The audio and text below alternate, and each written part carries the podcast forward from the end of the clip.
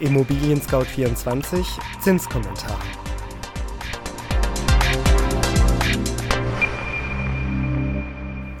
Hallo liebe Hörerinnen und Hörer, mein Name ist Andreas Böhm und ich begrüße Sie herzlich zum März Zinskommentar von Immobilien Scout 24.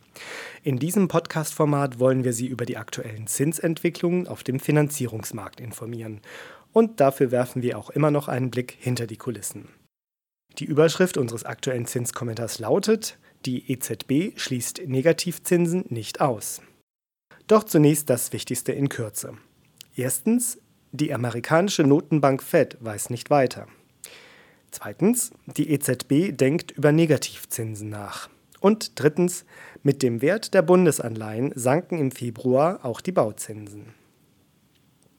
Wenn weltweite Krisen den klaren Blick auf die Zukunft verdunkeln, in Großbritannien der ungeregelte Brexit droht, die Konjunktur einbricht und ein Handelskonflikt nach dem anderen aufflammt, dann, ja, dann schaut die Finanzwelt gern auf die zentrale Notenbank, die als unabhängige Institution die Geschicke der Wirtschaft sanft beeinflusst und immer weiß, was zu tun ist, um sie mit ihrer Geldpolitik durch unruhige Fahrwasser zu lenken. Klingt pathetisch, hat aber bisher eigentlich immer gestimmt. Jetzt nicht mehr. Denn die Fed weiß nicht weiter. In der jüngsten Vergangenheit wusste die amerikanische Notenbank Fed immer, was zu tun war. Aktuell liegen die Leitzinsen in den USA bei 2,25 bis 2,5 Prozent und damit dramatisch weit oberhalb der Leitzinsen der Europäischen Zentralbank EZB. Weitere Zinserhöhungen sollten 2019 folgen. Das nun veröffentlichte Protokoll der letzten Zinssitzung offenbart aber, die Fed weiß derzeit nicht so recht, wie es weitergehen soll. Das ist kein gutes Zeichen. Es gibt offenbar mehrere Mitglieder des Geldpolitischen Ausschusses, die sich weitere Zinsanhebungen nur dann vorstellen können, wenn die Inflation und die konjunkturelle Lage anziehen. Beides entspricht derzeit nicht den Erwartungen. Trotz Präsident Donald Trumps energischen Maßnahmen zur Ankurbelung der Konjunktur schwächelt die amerikanische Wirtschaft und das Geschäftsklima ist frostig. Geduldiger Kurs bei der US-Notenbank. Fed-Chef Jerome Powell formuliert, man werde im Hinblick auf Zinsanhebungen geduldig vorgehen. Soll heißen, es gibt keinen Plan. Deshalb steht im Protokoll auch keiner drin. Immerhin wird die Fed den Abbau ihrer Bilanzsumme fortsetzen.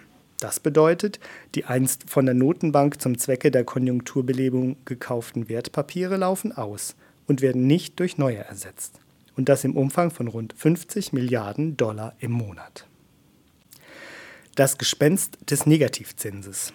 Immerhin, bei der Fed kann man die Leitzinsen wieder senken, falls nötig.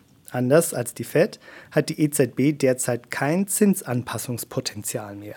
Die Leitzinsen liegen seit langer Zeit bei 0,0 Prozent. Banken parken ihr Geld zu Strafzinsen von 0,4 Prozent bei der EZB. Vergangenes Jahr war noch die Rede davon, dass beide Zinsen im Herbst 2019 angehoben werden könnten. Auch das scheint wieder Schnee von gestern zu sein.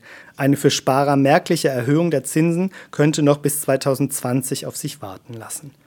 Da sich die europäische Konjunktur zusehends verschlechtert, stellt sich die Frage, was soll die EZB noch tun, wenn die Zinsen schon bei Null sind? Die Antwort liegt nah. Negativzinsen in Erwägung ziehen. Die EZB denkt laut darüber nach, was ein zu Jahresbeginn veröffentlichtes Arbeitspapier der Bank nahelegt. Soll die Wirtschaft da auf etwas vorbereitet werden, was ein gewisses Aufschreipotenzial mit sich bringt? Bauzinsen auf Talfahrt.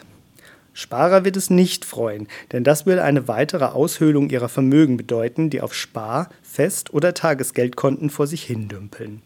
Wer jetzt allerdings die Finanzierung einer Immobilie plant, kann weiterhin positiv in Zukunft blicken. Auch wenn das Preisniveau für Käufer am deutschen Immobilienmarkt stellenweise keinen Grund zum Jubeln bietet, so haben die Bauzinsen doch wenigstens Potenzial, noch weiter auf Talfahrt zu gehen. Ein wichtiger Indikator dafür ist der Kurs der zehnjährigen Bundesanleihen.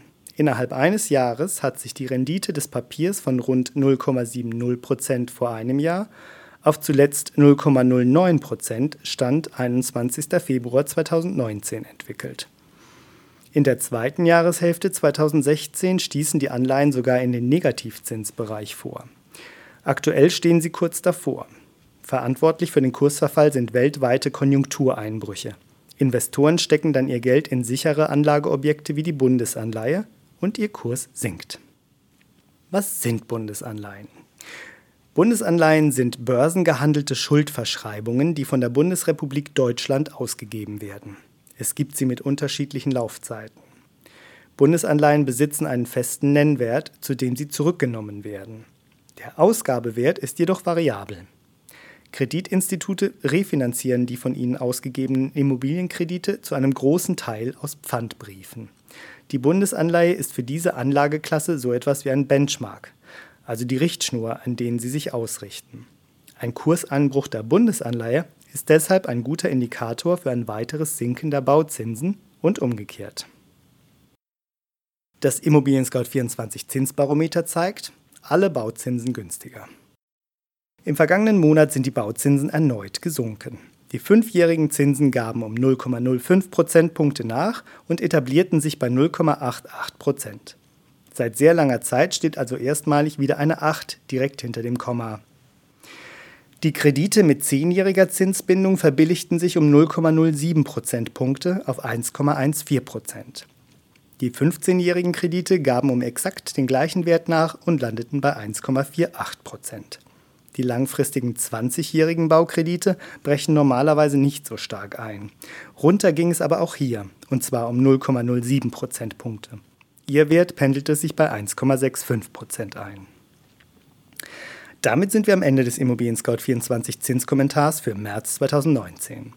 Haben Sie Fragen an uns, Lob, Anregungen oder Kritik, dann freuen wir uns über eine E-Mail unter podcast.scout24.com.